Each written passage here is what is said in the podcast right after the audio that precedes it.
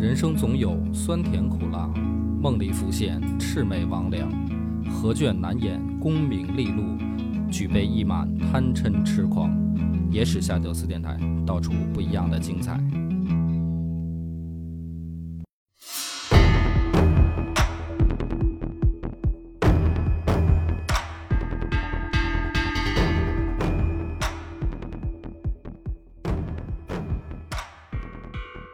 家好，欢迎收听《野史下酒》，我是主播恶霸波。细菌佛，上集故事咱们讲到了，说这个贪财的张悦也下课了，接下来顶替他的呢，就是这个宇文荣。宇文荣这个家伙生财有道啊，的确是有道，就是搜刮民脂民膏嘛，说不好听一点。能帮皇上收钱，对，上任没多久啊，他就吹牛逼。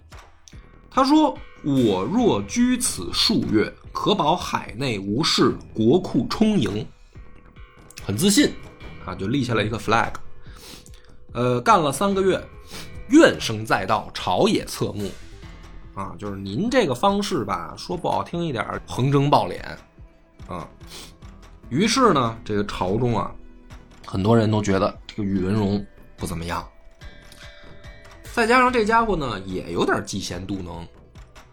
边关呢发生了两次大事儿，不太想细讲啊。第一次呢是跟吐蕃交战，后来呢又跟契丹闹事儿。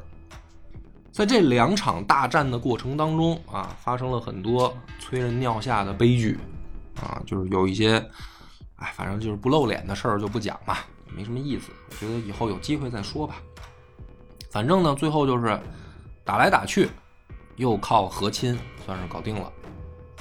当然，主要也是最后赢了啊，还是打赢了。打赢以后呢，有好多靠军功上位的人就出来了。比如说，这里边有一个信安王李毅，他就是当时呢这个出去打仗，慢慢慢慢朝中威望也起来。当然也不止他。呃，后面呢，随着咱们说再讲，还比如说什么萧嵩啊、什么张守珪啊这些人，就是有一波靠军功起来的。这帮人起来以后呢，这个宇文荣也不得劲儿，就说我能不能弄他们啊？能不能上书弹劾他们？他这儿还准备着，消息呢就已经传出去了。那边呢，信安王李李一啊，因为本来人家也算是皇族，嗯，现在又有军功在身，跟唐玄宗关系也不错。有一次啊，去见李隆基的时候，李一就说啊，说啊，我跟你说一事儿，你看我说的准不准？明天上班，宇文荣一定会参我一本。唐玄宗说不会吧？你这家伙这神算，这这算命啊？怎么着啊？赶上夜观天象了，快！说啊不不不，这小子看我不顺眼，我能感觉到，明天他一定会参我一本，一定会给我罗织罪状。李隆基说：“你这说的神神叨的，行吧？明天咱上班看呗。”嘿，果不其然，一上班，宇文荣这本就递上来了，给唐玄宗气的，说我刚弄走一张月，这宇文荣啊，合着你也来这一套，很生气。把这个宇文荣贬为汝州刺史，可是呢，国库还是不够用，啊，这家伙确实又能弄钱。于是呢，唐玄宗还挺想的，说：“呀，说要不再给他找回来？”想法还没动呢，底下上书就又到了，啊，就是这个还在贬官过程当中，又有案子告上来说这家伙呢贪赃枉法。唐玄宗说：“干脆也甭叫回来了，你换一地儿吧，直接留到延州就完了。”到途中，这个宇文荣就病死了。啊，等于这个中间这个过渡期啊，还有这么一位也算是宰相吧，很快的就过渡过去了。于是呢，这个唐玄宗就想啊，说：“你看，咱们这个开元之初呢，呃，有姚崇，有宋璟，有张悦，有袁乾耀。”因为他自己当时给这仨呃给其中三个人写过诗，就是没有宋璟，啊不是有宋璟没有那个姚崇，他给宋璟、张悦、袁乾耀三个人写过诗，就叫说欲赋三杰诗，把这三个人合称为三杰。说眼下现在三杰呢是死的死，这个病的病，啊基本上都完事儿了嘛。这个宇文荣也不盯事儿。有点后继无人的意思。哎，说这玩意儿怎么着，谁能帮朕分忧啊？他就问这个中书令萧嵩，你给推荐推荐呗。萧嵩呢说，我还真物色一个人，这个人叫韩休，小伙子不错。那么萧嵩推荐这个韩修啊，是因为这个韩修平常比较老实，不怎么说话。这个家伙呢，上来以后不是能配合我吗？哎，就是咱们能不能，我当个这个摇虫宋景之后是吧？你要么你就别说话，要么你能打助攻。打助攻呢，我现在找不着，我找一个别说话的行不行？于是呢，就是把这个韩修给推荐上来了。韩修呢，没有辜负萧嵩的期待，啊，当上副相以后就开始提意见，啊，这嘴一点都不老实。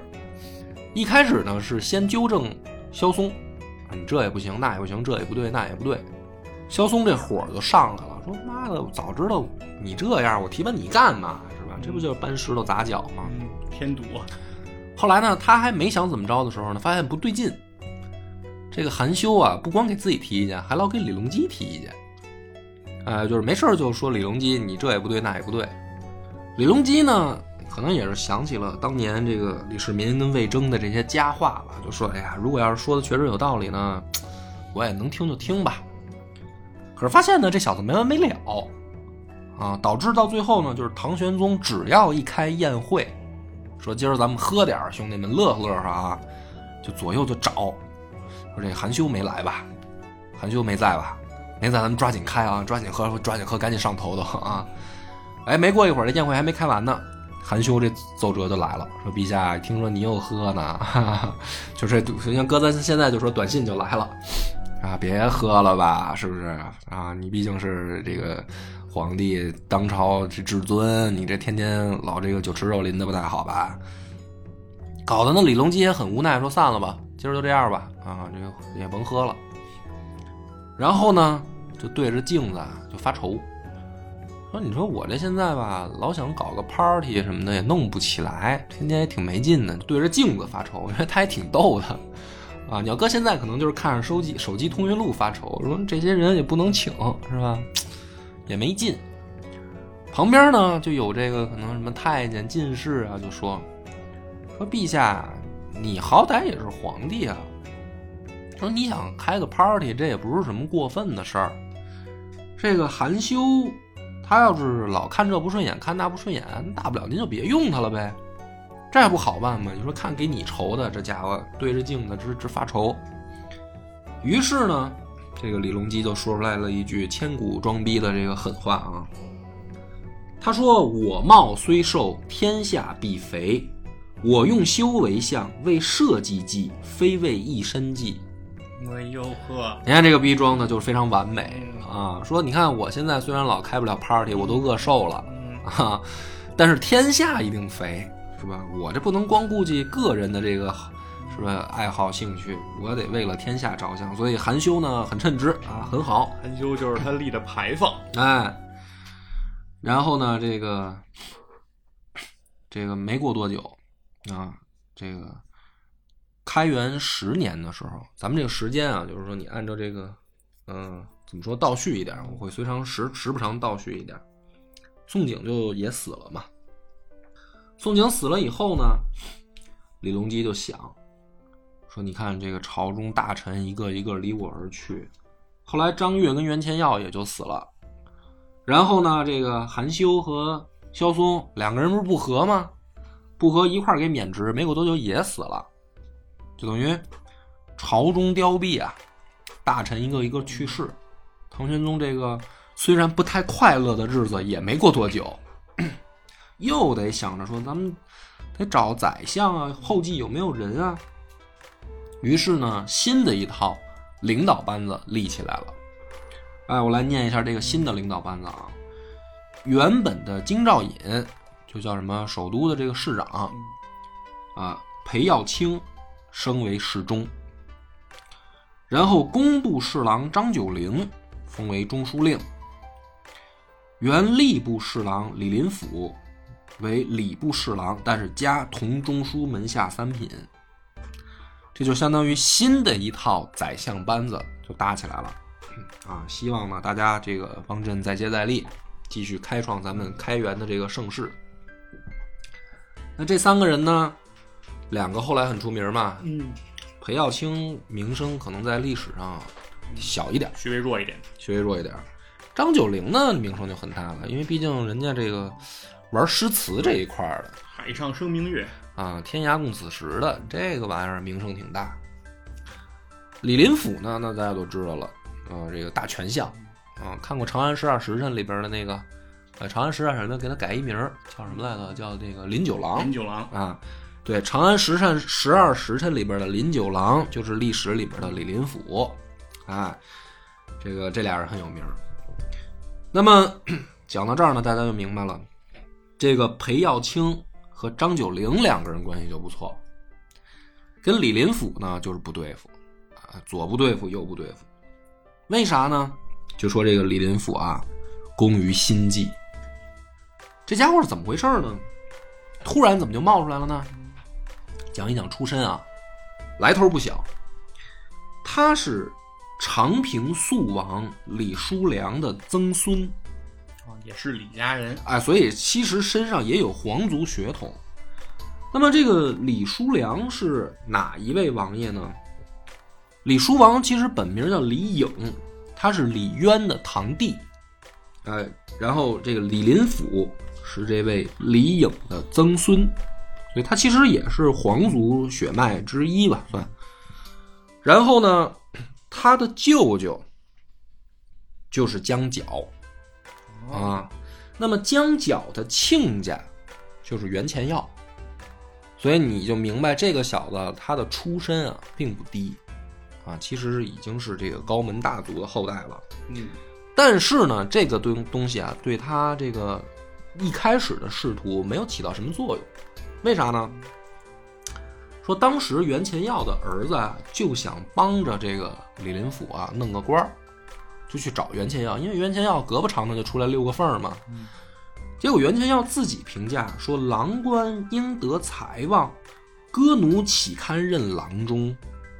歌奴呢是李林甫的小名儿，就是说白了，这个关系这么近的这江角的亲家嘛，江角的舅舅都这么评价李林甫，就说明这家伙呢，并不怎么说呢，并并不是一个说德才兼备的这种人才。那么赶上正直大臣的时候呢，就没提拔他。可是恰好没过多久呢，这宇文荣不就横空出世了吗？对脾气，就把这个李林甫提拔起来了，让他历任刑部和吏部侍郎，等于在两个部级干过这个部长级别的这个工作了啊。到这儿为止呢，还没完，他还有一条关系线，也挺巧妙的，就是这个侍侍中裴光庭啊媳妇儿是武三思的闺女啊。这个老武家的闺女呢，也不知道怎么回事，反正都挺善风月。一来二去呢，眉来眼去，可能李林甫也知经常出入这个侍中家里边啊，就跟这个侍中夫人就勾搭上了。勾搭上以后呢，没过多久，这个侍中裴光庭就死了。死了以后呢，俩人就算把关系公开化了。这条线呢，也不是很厉害，毕竟就是寡妇家门是非多嘛。但是呢，在这个裴光庭生前，他们两夫妇有一个好友，就是高力士。哦，所以裴光庭虽然死了，高力士还经常来啊。通过这条线搭上高力士了。对对对，通过他媳妇儿呢，李林甫就搭上高力士了。搭上以后呢，他就求这个高力士说：“嗯，能不能给我也走走关系？”这高力士说：“你想，你想当到什么职位啊？就是你想让我帮你到什么地步啊？”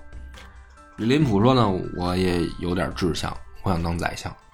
”高力士说：“你玩蛋去啊！我他妈还想当宰相呢啊！”啊，这是开玩笑。高力士这个人啊，虽然也会在唐玄宗面前，呃，说一些个别人的好话、坏话，但是呢，高力士这个人还是比较有分寸，啊，就是他很知道自己的这个话的分量。所以呢，你要弄这种什么当朝宰辅这种事儿，你找我啊，我不适合说什么，不，我你对吧？对而且有这种内外啊勾结的这种呃，嫌嫌疑嗯，这个也很危险，所以高力士说这个事儿呢，我不能直说，但是呢，我可以给你出个招儿。什么招儿呢？这个宫中有人能说这个话，可能能帮你。谁呢？就是武惠妃。这话咱们就聊回来了、嗯啊，就是上集这个是吧？把皇后搞掉的这位武惠妃还在呢，还在作妖呢啊。高力士说啊，武惠妃现在有一个心愿，你不是想当宰相吗？她想当皇后。你们要是牵线搭桥能啊，我可以给你努努力，然后你们两个一块儿，这叫什么？这个共同进步吧，啊。高力士这么一说呢，李林甫欣然同意啊，说太好了，那就仰仗这个高公帮我美言了。转头呢，这个高力士就找武惠妃，就说啊，说，呃，您的孩子，好孩子，呃，但是呢，缺朝中大臣的扶植，得有人帮他在朝中得给他这个往上顶。眼下呢，有个人跟我说了，愿意保寿王，哎，这个往上爬。那么大家一听这名字“寿王”就明白了，他为什么叫寿王呢？他不是三个孩子都死了吗？所以老四呢，就是最后封王封的就是寿王。就盼着多活得长一点。希望长寿嘛。对，寿王后来娶一媳妇儿就是杨玉环嘛，啊，这就跟后面故事大家都能连得上啊。嗯但是现在还不到这一块儿。说有人愿意保着寿王往前再走一步，那武惠妃很高兴啊，说太好了，我们毕竟是在娘们儿家家在后宫，我们也不认识前朝的人，那就仰仗这个公公给引荐一下。果不其然呢，李林甫就算攀上武惠妃这条线了。攀上以后呢，他们就得开始琢磨，说你要想当皇后这件事儿现在有点难度，但是呢，要是能把寿王捧成太子，嗯，这个事儿的操作性还是很高的。对，如果这样的话，你不是皇后，也跟皇后差不多了对，或者再换句话说，你为什么要当皇后呢？啊。对，对吧？你不也就是为了你儿子吗？母凭子贵。对。那么眼下呢，你在宫中就是后宫的待遇也好，嗯，这个皇帝陛下对您的这个怎么说呢，叫态度也好，你跟皇后没什么区别了，就是没必要非得闹这么一名儿。咱们如果能再往下走一步，把寿王捧起来，其实目的就是达到了，就算。武惠妃想要说也行，那咱们有没有什么计划呢？这个时候，李林甫呢出了一个奸计，啊，说啊，咱们可以诬告太子。那么在这个关键时刻呢，还有一个小知识点，也不算知识点吧，就是李隆基的儿子集体进行了一次改名儿，啊，就是改成了后来留在历史上的名字。其中主要呢有一个太子系几位王爷，我们把它点出来。这个太子就是赵丽妃生的那个李嗣谦，这个时候已经改名叫李英了，他排行老二。嗯，老五原本叫李嗣初，这个时候已经改名叫李尧了。还有一个就是老八李据，啊，原本是三点水一个居住的居，这个时候改成了一个王字旁一个居住的居，就还是念居。这老二、老五、老八这三个孩子呢，平常关系好。咱们诬告什么呢？说这三王结党，就是你告呢，你就得往皇帝最讨厌的事儿上告。李隆基，咱们之前讲过，弄了这个花萼相回楼以后，把他自己的兄弟也好，子侄辈儿也好，就有点圈养圈养在一起了。啊。为什么呢？就是怕自己李家这些人再出来想夺权的，权力斗争所以呢，皇帝本身对这件事儿就特别敏感非常忌讳。啊。李林甫这个奸计就说啊，说咱告他就往这上告，他哪儿疼，咱扎哪儿。而且这三个孩子的确关系好，因为你本来你也不让人家处理政务，人家天天不就是是吧？这个骑马打猎，什么驾鹰走狗的，要么就是唱歌喝酒，嗯那关系好也没什么奇怪的。嗯而且更操蛋的是什么呢？就是他们还抓住一个把柄，这三个孩子的母妃都失宠了，因为都宠爱集在武惠妃身上了吗？其他人全失宠了呀。对，所以他们仨的这妈都都不带都不招待去吗。这三个孩子呢也有微词，啊，不是很舒服，对，其实也不舒服，也替自己老妈这个叫屈吧鸣。不平。嗯，所以抓住这个契机，咱们参上一本，就诬陷太子阴节党羽，要害武惠妃，你就照这么说。然后呢，这武惠妃说行，我呢就配合上，就又找李隆基哭去。啊，绿茶婊那一套又来了。这话是这么说的：说陛下，我心里苦，我呢这个命苦，我呢有一个话埋在心里很久了。我之前呢也不想给你添麻烦，想来想去呢，要不这样吧，我去死。啊，李隆基说：“你这，你要你这话说的，你什么事儿你摊开说。”武惠妃说：“不能说，不能说，一说这就是大事儿。”李隆基这个好奇心就又被勾搭起来了，说：“你是有什么事儿不能跟我说啊？我是一国天下还有我摆不平的我。天下无敌的。嗯这个武惠妃就说啊，说太子啊正位已久啊，这个皇太子从您这个当上皇帝以后就封起来了。那么现在呢，国本安定，我觉得是挺好的。可是呢，太子吧，不知道为什么老看我不顺眼，想弄死我们母子。原本呢，我觉得这种事儿我退让一点就完了。现在我感觉太子越来越过分，他已经跟兄弟们有点儿不光是看我们不顺眼，对您好像也有微词。我之前不说呢，是因为太子是国家之本，我不能因为我自己的这个不舒服导致你们父子不和。现在我为什么要说呢？是因为我觉得太子好像对你也有意见。这李隆基一听呢，就说还有这种事儿。好，这小子本来就不是嫡出嗯，啊，明天我就废了他。这武惠妃说：“哎呦，说这可废不得，不能废。为什么呢？说太子跟这个李尧、李据关系好啊，就另外两位王爷老五和老八啊，老二、老五、老八，二五八啊，关系好。你要是动太子，那两个王爷肯定会、嗯会不干，到时候朝中又不安宁。这不就是以退为进吗？李隆基说，要是老五、老八也这样不孝顺的话，就一并废了。嗯哎，武惠妃说：“那你可记住了啊！你看，他你看是君子言，驷马难追啊！明儿咱们早朝见啊！嗯，你说连根儿拔，你可得连根儿拔啊，你可得说到做到啊！别让我瞧不起你啊！是不是个男人啊？是吧？”第二天早朝呢，李隆基上朝就把这个想法就跟大臣就说：“说觉得二五八最近不太消停啊，我有点想法。”还没说完呢，张九龄当时就站起来说：“不行，我不同意。”唐玄宗说：“我还没说完呢。”张九龄说：“我不同意。”我不管你后面说什么，反正我就是不同意。那你不同意，你总得有个理由吧？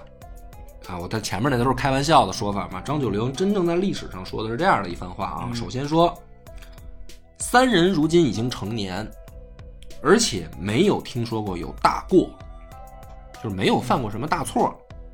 陛下不能轻信敲宵小的流言，轻言废黜，呃，有理有据。然后呢，张九龄就开始讲故事了，举例子。下面请容老臣举例说明。晋献公听信了骊姬的谣言，于是呢杀太子申生，导致晋国春秋时那个晋国、三代大乱。最后就是什么？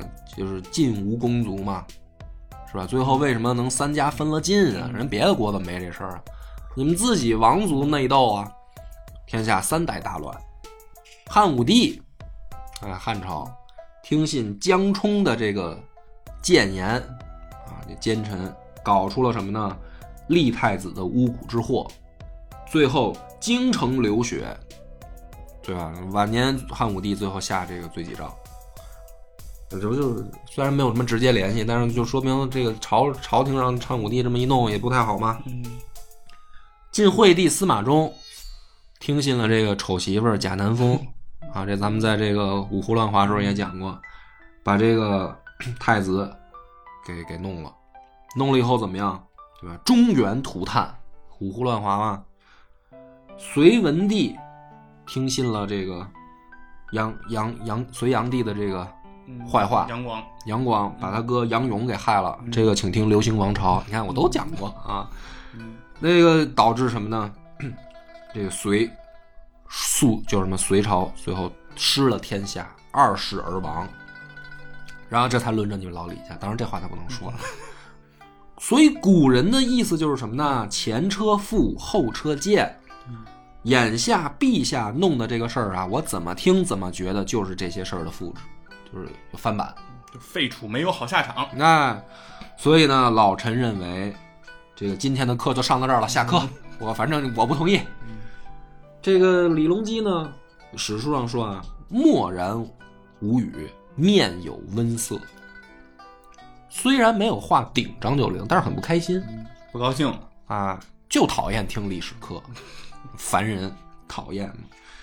但是呢，又没招儿你看老头说的吧，有理有据。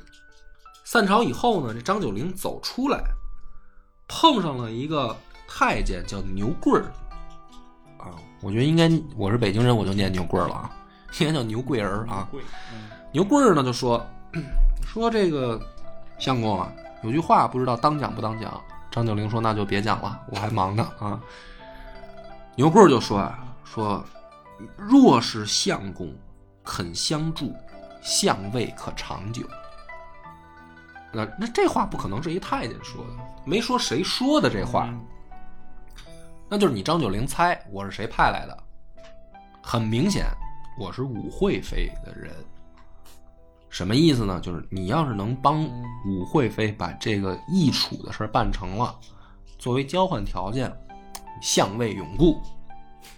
张九龄当时就发飙了，说：“宦官怎得与外事？你不配说这个话，休在此向我饶舌啊！请不要 freestyle，我不听，嗯，对吧？你你不是个 rap，啊，你不是一个合格的真的 rapper，嗯嗯，你不够真，嗯嗯。于是呢，就把这个牛贵人就骂退。那实际上就是把武惠妃这条线切死，你不用跟我废话，给撅回去。给撅回去。撅回去以后呢，武惠妃就恨上张九龄了，说你这不是讨厌吗？就问这个李林甫，说咱们怎么办？你怎么弄他？这小子太讨厌了。这个时候，李林甫呢就开始找各种机会在朝中跟张九龄对着干，就是咱们不论事儿了，我就是对人，你说行的我就不行。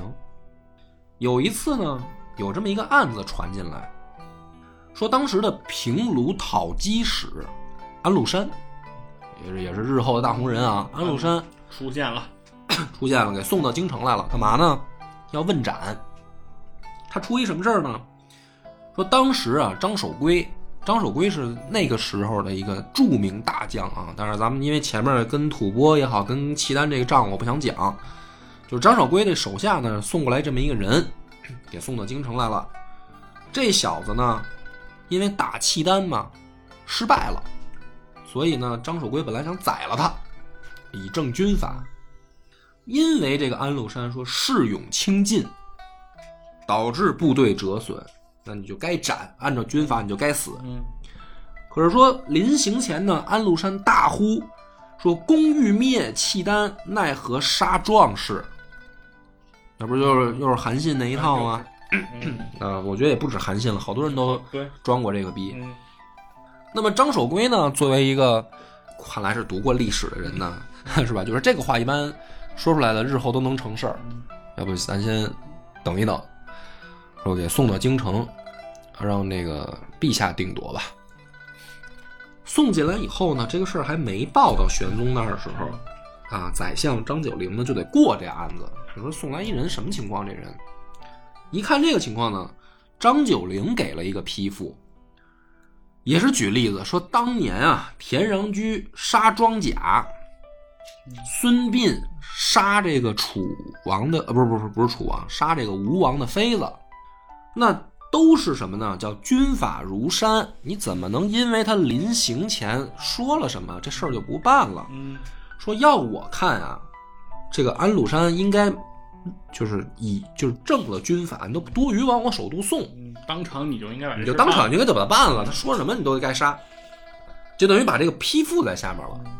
批复下去以后呢，这案子等于就交到唐玄宗这儿来了。唐玄宗呢也看到张九龄的批复了啊，但是呢，一看这个安禄山，说他样貌魁梧。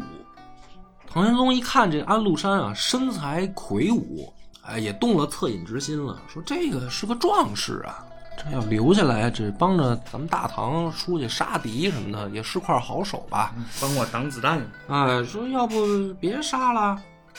于是呢，这个给了一个特赦令，就说朕也想过了，要不就算了，这次啊让他活下来，戴罪立功戴罪立功，啊，再给他个机会。那么这个时候呢，张九龄就说啊，说失律丧失不可不诛。这个人因为他的轻敌冒进，导致我们大唐损失了军队，而且有损国威，不能不处罚。那么，呃张九龄下面一句话呢，我不知道是真的假的啊，但是他说，他说安禄山有反相，哎，说这个不杀必为后患。刚读这一句的时候，我在想，这不又是《三国演义》里面诸葛亮说魏魏延延的那个吗？就是是不是后人写的呢？嗯可是再下面一句呢，就说唐玄宗冷笑，说卿勿以王以简时时乐。哎，什么意思呢？就是说你不要跟我搞这一套。当年这个王以简说石勒将来也必祸乱天下这些事儿，那就看来是什么呢？弄不好这个当年张九龄真的说这话，这话还不是后人替他编上去，说因为日后安史之乱是吧？安禄山造反，然后张九龄当时就说过这话，可能还真是当时啊，也不知道这张九龄怎么看出来的。这个现在名不见经传的安禄山嗯就不是好人，但是这个时候唐玄宗说完这个呢，史书上还有一笔说啊，唐玄宗有点烦张九龄，就是你说的就啊，你说准就准，我就不信。所以已经不是说安禄山的问题了，看来是什么呢？唐玄宗对张九龄有看法。针对张九龄的，哎，张九龄一看这个呢，就不说话了，啊，说行，我我那可能老臣也有走眼的时候。没过多久呢，就上了本书，他自己写的书啊，叫《千秋金鉴录》。这种东西上出来干嘛呢？就是诉说历朝得失，啊，就跟《资治通鉴》的效果一样，就是您抽空翻翻，作为绰绰读物，你好歹看看。然后一共五卷，但是这本书呢，我没看过。嗯，我也不知道里面到底写的怎么样。反正张九龄就是意思就是，陛下您抽空以史为鉴啊，不要这个走前朝覆辙呀、什么的。那么唐玄宗的态度是什么呢？敷衍了事，表面上呢也说，哎，爱卿辛苦了啊，写书不容易，是吧？现在这个版税也挣不了几个钱啊，但是我这个我觉得你还是不容易的啊，我一定好好看。妈回去可能就是真的放厕所也不看。可能用的时候啊，算了，不说了啊。另一件事儿呢，就是朔方节度叫牛仙客，这个家伙呢被李林甫给提想提拔起来。李林甫呢，等于说提拔自己自己人的这种做法，所以他提拔的人主要是对他忠不忠心，或者说叫对他好不好。至于能力呢，就是另一方面的事儿了。张九龄呢又跳出来说不行，这个朝中的官员一定要看他的能力是不是合适。像李林甫这次推荐的这个牛仙客啊，不宜当尚书这样的官职。于是呢，两个人就又开始，就算是什么吵起来了。李林甫就面驳，就当面就反驳，说：“迁客具宰相才，何止尚书？”就是说，你说这人没才，对吧？我认为这个不但有才，而且才能当宰相，当个部长都低了，这属于打嘴炮了。两个人，你总得有证据嘛，对吧？凭什么他行？凭什么他不行？结果呢，这一次交手啊，玄宗的结果是加封牛仙客为陇西县公，啊，先封了个爵，但是官位啊没有给一明确答复。可是呢，从这儿我们读出来一种意味啊，唐玄宗看来是更偏向李林甫，因为如果不可用，那就原职不动就完了。你干嘛要加封一个县公呢？对吧？这是释放了一个政治信号。对，其实我觉得这也是一个政治信号，所以我认为这一次交手啊，呃，李林甫还是小胜。下一次呢，又有了，李林甫又引来一个人叫萧炯，想让他当户部侍郎。这回呢，就算是让张九龄拿着这个实据了。这个萧炯呢，的确就没有什么才华，因为呢，念了一个日后很出名的大白字儿。古人呢有一个行为叫伏腊，伏腊是什么呢？就是伏天腊月两次上供，上上这个祭祀，所以合称伏腊。服了，那就是三伏天的伏，腊月的腊嘛。这位萧炯呢，大才啊，把这个字念成了伏猎，打猎的猎。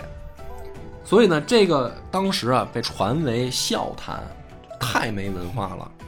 当时的这个中书侍郎严挺之就跑过来就找张九龄，就说：“何来伏猎侍郎混杂到队伍当中？就咱们这个官员队伍当中能混进来这种人，简直是丢人可耻，嗯，对吧？就说你作为当朝宰相，你不能允许这种。你作为海上生明月，你和白字儿先生对啊同事，你你丢不丢人？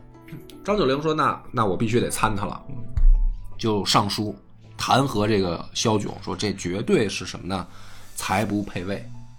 于是呢，把这个萧炯出为齐州刺史。你我觉得这也就算客气的了。你说这个人还能当官儿，这去就算去刺史也有点高。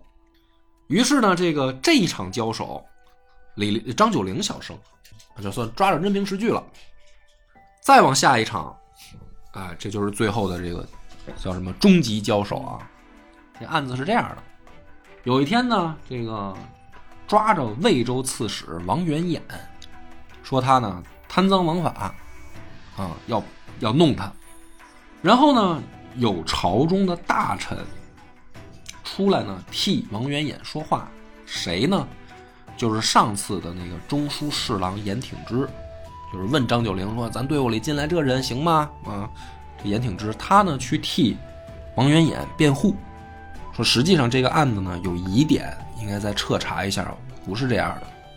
那么这个时候呢，让李林甫就抓着一个这个把柄，就跳出来了，就找唐玄宗说，他为什么替王元衍说话？因为他俩关系好。哎，唐玄宗说他俩什么关系啊？说陛下，我告诉您啊，嘿，这个。严挺之的媳妇儿跟他离婚了，然后改嫁的王元衍，他俩呢算是嗯有这个兄弟情。哟，这个唐玄宗说这事儿你都知道，这有点意思啊。怎么着这算是什么一袋挑？呃，不行，不不叫叫叫不叫不叫一袋这就是什么？就是前辈跟后辈的关系嘛。嗯，前后任，啊，前后任嗯啊，通过媳妇儿建立起了革命友谊呗，你这意思？那那那这好像你这么一说，是是，他这个有点拉偏手的意思。但是呢，这个里面严挺之就和这个张九龄关系好啊。嗯李林甫这么一说呢，严挺之就也给搭进去了，啊，就跑过来求求张九龄，说兄弟他妈摊上事儿，这李林甫疯狗一样乱咬，说你妈我这前妻 这关系还能让他给给给拿出来说事儿。张九龄呢一看说操，那这样的话我也不不方便多说什么了，说就我帮你我帮你求求裴耀卿吧，说那个裴相公你能不能救救挺之？摊上事儿了。然后呢，李林甫再接再厉啊，又上一本，说裴耀卿和张九龄巨系朋党。哎，这个严挺之的事儿，你俩这么上心干嘛？对不对？你们就是朋党，你们就这叫结党，结党营私了。就又往皇帝最在乎的事儿上扎针儿。皇帝就怕你这个嗯，朝臣结党，朝臣结党了。于是这一回呢，唐玄宗大怒，就说：“好啊，这件案子你看看牵出来多少人啊！一个贪污枉法的这个刺史，牵出来了一个朝中大臣，而且这个关系还竟然因为是前妻跟这个是吧现任的这么一个关系牵出来的，啊，因为他们俩的事儿还把两个当朝宰辅给牵进来，哇，你们这关系好像很复杂嘛，对吧？好，那别怪我不客气，就贬这个严挺之为明州刺史，留王元衍至岭南。这等于这个案子就算是做定了，我也不管你什么贪污受贿了，反正结党这件事儿，我现在就算是认定了。然后呢，把李林甫升成中书令，牛仙客升为工部尚书，同门下三品。就最后这一场胜负手，以李林甫胜利为告终。那么当时呢，这个李林甫一上位，马上就吹一牛逼，说大家看看。张九龄还能当右相吗？就是我说要干掉他，我做没做到？大家看看，做到了吧？然后呢，说今明主在上，群臣乐得将顺，何苦多言？哎，就是现在咱们这个皇帝陛下是个明主，大家最好少放屁啊，不要乱提意见。诸君不见立仗马，什么呢？就是皇家这个仪仗队里面用的这个仪仗的马匹。十三品料，一名即速者，去斥去，追悔何及？什么意思呢？仪仗队里这个马都高大威武，是吧？就好看啊，皇家仪仗队嘛。然后平常呢待遇也好，吃三品料，这饲料都得上好的。啊，我我吃过有一种什么叫流星肉啊，一种牛肉，说这个牛啊，天天在牧场里面听着音乐。啊，就我觉得就是差不多，大家可以理解一下，就这马怎么养呢？照好了养。但是呢，如果在仪仗队啊，他一旦没有命令的情况下，自己滋扭一声，啊，叫一下，破坏了这仪仗队的整齐，马上就得被赶走。所以呢，他举这个例子，诸公啊，就是朝上的立仗马。别觉得你们现在怎么着，看看张九龄。是吧？胡说八道，自辟，谁也别臭牛逼啊！这马上就走了吗？吹完这个牛逼啊，朝反正朝中很多识趣儿的就闭嘴了，也看出来了张九龄什么下场。李林甫有点有点东西，别别招他。但是呢，这个历朝历代也不缺这直爽人是吧？有一位叫周子亮，当时是监察御史。他呢，因为是张九龄提拔起来的，所以呢就想替张九龄鸣个不平，就这事儿不公平。张九龄怎么了，就给贬官了。于是明着弹劾的是牛仙客，实际上处处在这个奏本里啊，就暗指李林甫专政。但也不知道为什么啊，反正这篇奏章上去以后，唐玄宗大怒，就是这个什么周子亮，谁指使的你？我现在就是要严查这个结党的人哦，你又出来了，好吧？好的，可以，当朝杖刑，就是拉在朝堂上打板子，说是给这哥们儿呢打晕了，然后又叫醒了，接着打。所以唐玄宗这一次这个火啊，挺大，来的也挺邪。打完以后呢，刘袭襄州，呃，走到蓝田的时候就挂了。就这个想说句公道话的周子亮，其实就算是就这么给整死了，而且是皇帝亲自下的这个命令。在这种情况下，真的就没有人再敢说话了。张九龄同志呢，被贬为荆州长史，也外放了。可是呢，这个张九龄同志呢，因为寄情于文史，是咱们中国历史上典型的这种。可以自己靠诗文填怀的这种，怎么说呢？叫文学家。所以史书上说啊，虽然老爷子呢被贬到荆州长史了，但是面无戚戚容。啊，哎，就是说他不像有的人，贬官啊要自怨自哀哦，皇帝颓了啊，也不待见我哟，我命苦哦，走一半就死喽，我死给你看哦。张九龄不是，你贬官反正嗨。你不让我干这个活了，我不乐都不干了。我天天我游游山，玩玩水，喝喝酒，写写诗，我挺好。哎，最后呢，不谈朝政，活到六十八，也算是最后得了个善终。善终。嗯。那么回过头来把张九龄干掉呢，李林甫的最终计划是要帮着武惠妃把寿王立起来易处这事儿嘛。在跟张九龄过招的同时啊，他之前不是诬告太子结党吗？玄宗一直在查，但是一直查无实据。啊，你说人结党，人结什么了党？人家谋反人谋什么反？你总得有证据，查来查去也没查出个所以然来。玄宗几乎都快把这事儿忘了。哎，这个时候呢，这个武惠妃就着急了，说：“咱们密谋了挺长时间了，你都把张九龄干掉了，你都当上宰相了，都当宰相了，我这也算兑现承诺了吧啊！咱这事儿得提上日程了吧？”林林甫说：“别急，我还有一计，一定要行能行啊！那么预知后事如何，且听下回分解。我们的微信公众号叫“柳南故事”，柳树的柳，南方的南。如果还没听够的朋友，欢迎您来订阅关注。